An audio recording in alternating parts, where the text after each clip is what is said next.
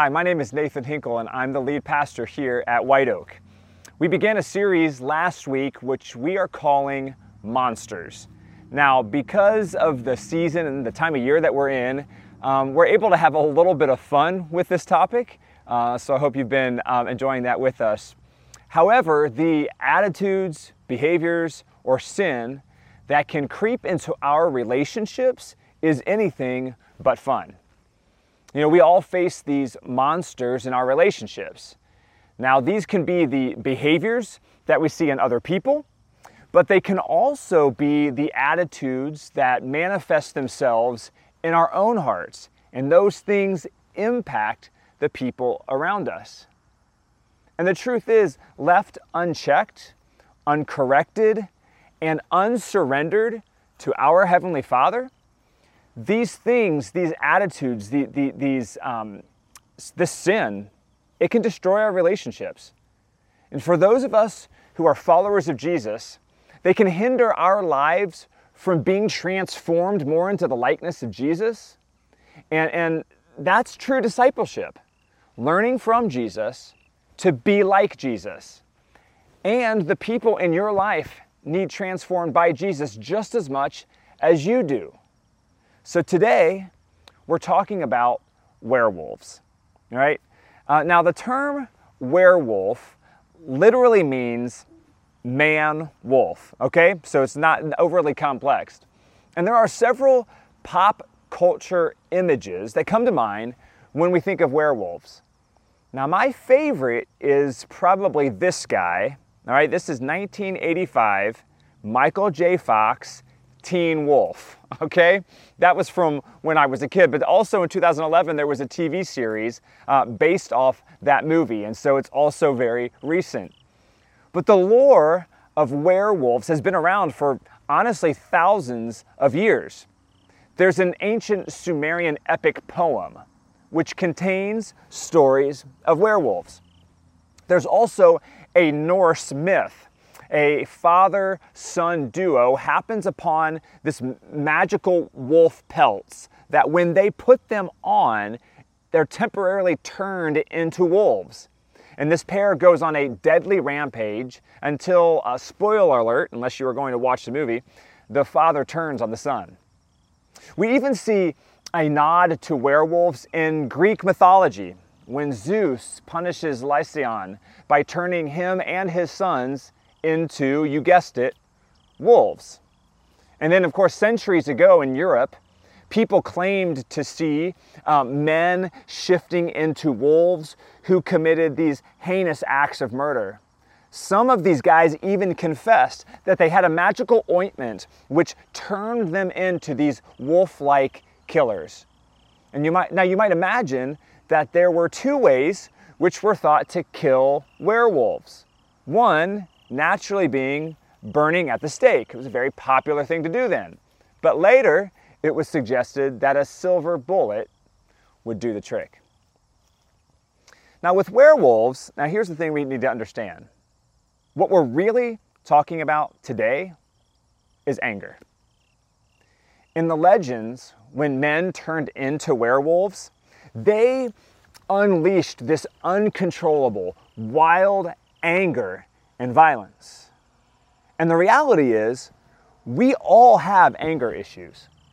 I mean, we really do. We all have some anger issues. You either struggle to rein in your own anger sometimes, or you work with, you love, or you interact with someone who does. And so we find ourselves using words that cut other people down. We find ourselves in relationships where we are the recipient of angry words, and that could be from someone at school to, to a boss, maybe a family member.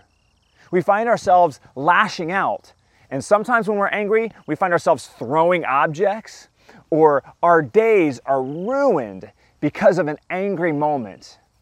And other people have power to ruin our days too because of their anger, and some of us have wounds because of the anger someone else has doled out toward us. And when anger goes unchecked, it will impact our lives and those around us with devastating effect. But listen, God offers us the, the silver bullet for killing the werewolf inside of each of us and stopping the spread of anger to those around us. Then we will be controlled uh, not by our anger, but instead we will control it. And we will be controlled by something else, actually, by someone else who promise us, us a, a fuller, more abundant way of life. So here is our big idea for today control your anger before it controls you. Control your anger before it controls you. No matter who you are, or what your faith looks like, or what season of life you're in, there is a battle within each of us where we try to restrain the wild animal instincts inside of us. So there is this, what is called wisdom literature, that is in the Old Testament of our Bibles.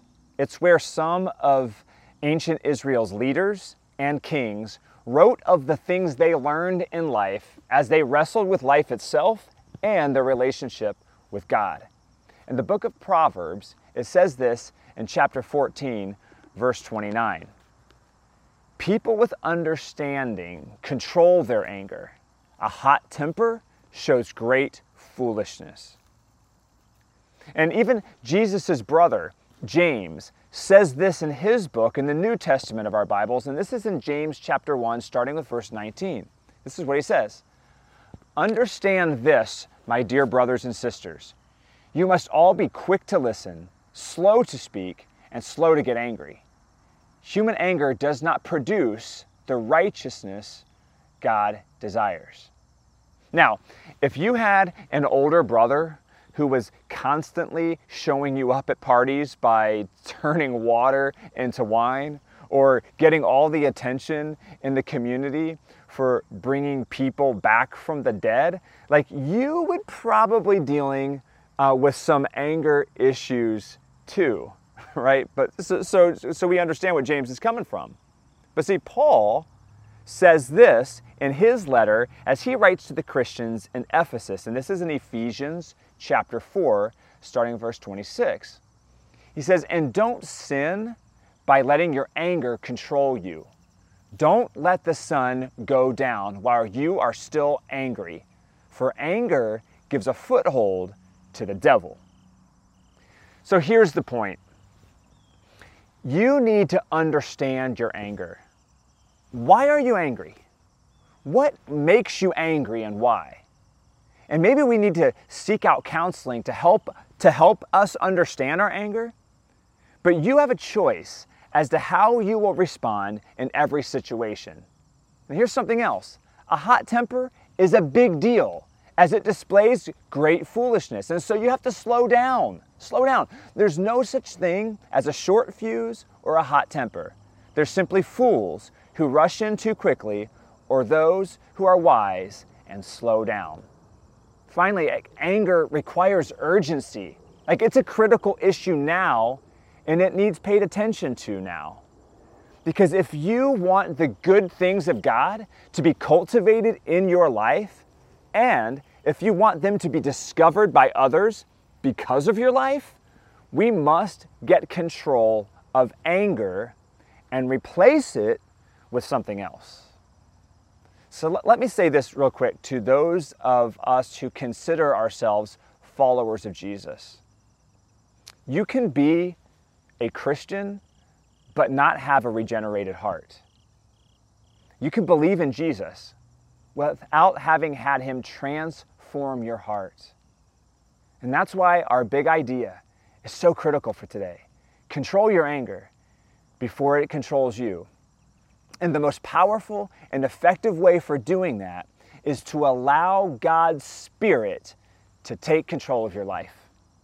Now, you've actually seen this be true.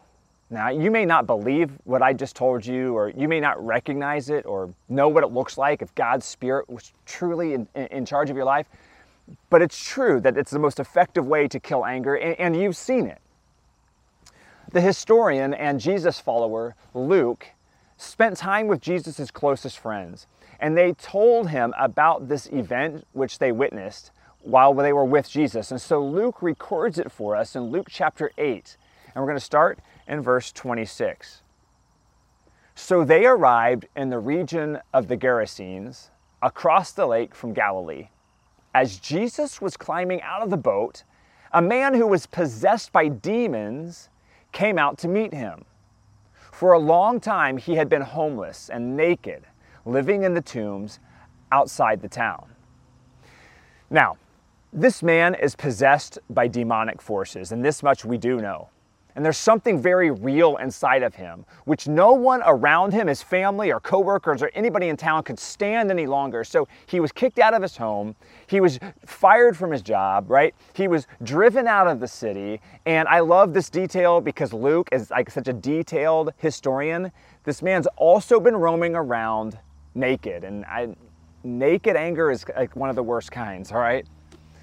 I don't even know if that's true. But anyway, He's angry and he's violent, right? And though his neighbors have attempted to literally tie him up, we're told that he has broken the ropes and the chains that like they were paper. He lives in the cemetery and day and night he roams around angry and screaming at life and the world. Now, does any of that sound like anyone you know? I mean, perhaps not demon possessed, but maybe, but probably not. But but someone that's just often out of control, maybe violent, someone flippant with their angry words. Like they're hard to be around. It's like something or someone kind of just has taken over them or your and, and there's something inside of them that's just just just this anger just wells up and spills out. With some honest assessment, any of these qualities could be true about someone we know or even you or me. And our responses to anger can look very differently depending on the person and the situation. So, here are a few directions we often are tempted to take our werewolf type anger. The first is the passive aggressive. Passive aggressive. Now, when the monster, when this monster gets a hold of us, um, in this case, we give a cold shoulder uh, or there's a snarky under the breath comment, or the anger sometimes just flares up and it seems to come out of nowhere. And now this monster knows how to hold a grudge. And we allow ourselves to stew in anger while making sure we're punishing the people in our lives so that they know we're angry. But there's also this one the ignorer. Now, the ignorer just pretends that nothing happened. Like we're a brick wall and, and nothing can penetrate us. And, and the ignorer just represses the anger. And you think you're helping by not like acting out being angry, or maybe you think you'll you'll elicit some attention from other people when someone asks you why you're not acting angry. And the truth is, you can't ignore it. And that beast of anger is eating you up inside. Which leads us to the next one the exploder. Now, this monster just blows things up. There is the short fuse, right? Or the hot temper. And you know when this person's angry, right? I mean, there's yelling, there's excessive um, body language, and lots of hurtful words. And sometimes you regret it. Often, this response makes you feel powerful and in charge. But you're not in control and you're driving people away. I remember when I was in college and I um, worked as a waiter at a restaurant and it had just opened up and I was with a whole team of other servers that were being hired and we sat through the orientation. It, uh, being a server at a restaurant uh, was intense and it was very stressful. But I remember that just a couple weeks in, the owner would stay in the kitchen during the busiest dinner shifts and he would literally scream and cuss at the staff the entire evening. Customers could hear it from out in the dining room and they would ask about it. And we even had some people just get up and leave. It was horrible. Like everybody ended up quitting. I'm telling you, this was one angry dude. And now all of these, the, the passive aggressive or the ignorer or the exploder, like anger always leads to isolation. Anger always leads to isolation. Luke tells us this with the demon possessed man in, in verse 29. Listen to what he said, tells us. Many times it, the demon, had seized him, and though he was chained hand and foot and kept under guard, he had broken his chains and had been driven by the demon into solitary places. So that's really interesting to me solitary places. See, that's the desire of our enemy, the devil. That's the desire he has for your life and mine. If you allow anger to continue to control you, whether you're the passive aggressive or the ignorer or the exploder, anger will leave you bitter, lonely, trapped in negativity, and without joy. But of course, you know this. And, and you don't have to be a Christian or a follower of Jesus to have experienced it or to have been the victim of this monster in someone else. So here's the deal the evil one wants to keep you angry. And if he can keep you angry, he can keep you controlled. And if he can keep you controlled, he can push you away from other people in your life and keep you distanced from the voice of your Heavenly Father. And your anger will be the root of it all. Now, there's something else. Like the bite of a werewolf in legend, anger can spread from one person to another. Like anger breeds anger, doesn't it? It's contagious. One wolf bites another person, and that person becomes a werewolf and then they run in packs and they bite more people.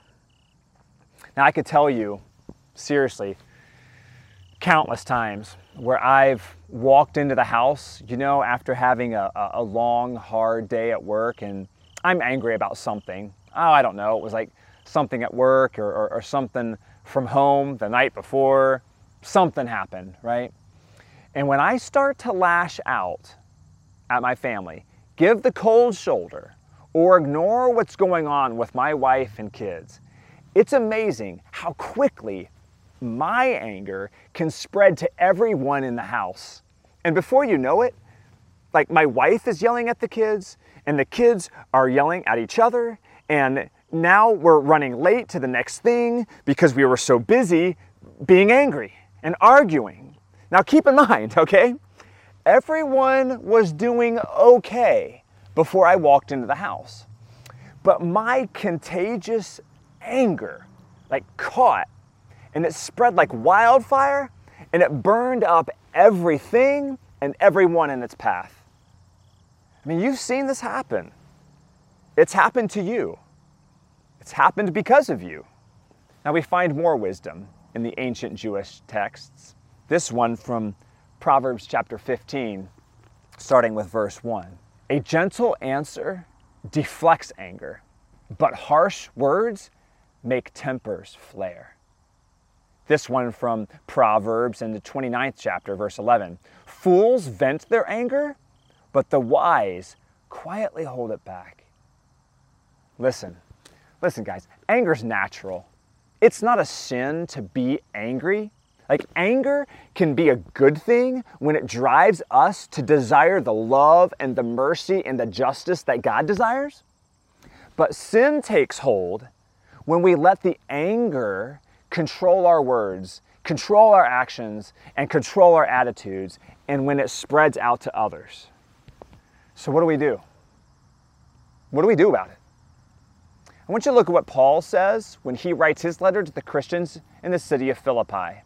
And this is in Philippians chapter 4, starting with verse 6.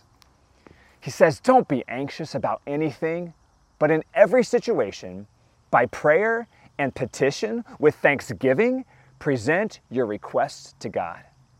And the peace of God, which transcends all understanding, will guard your hearts and your minds in Christ Jesus.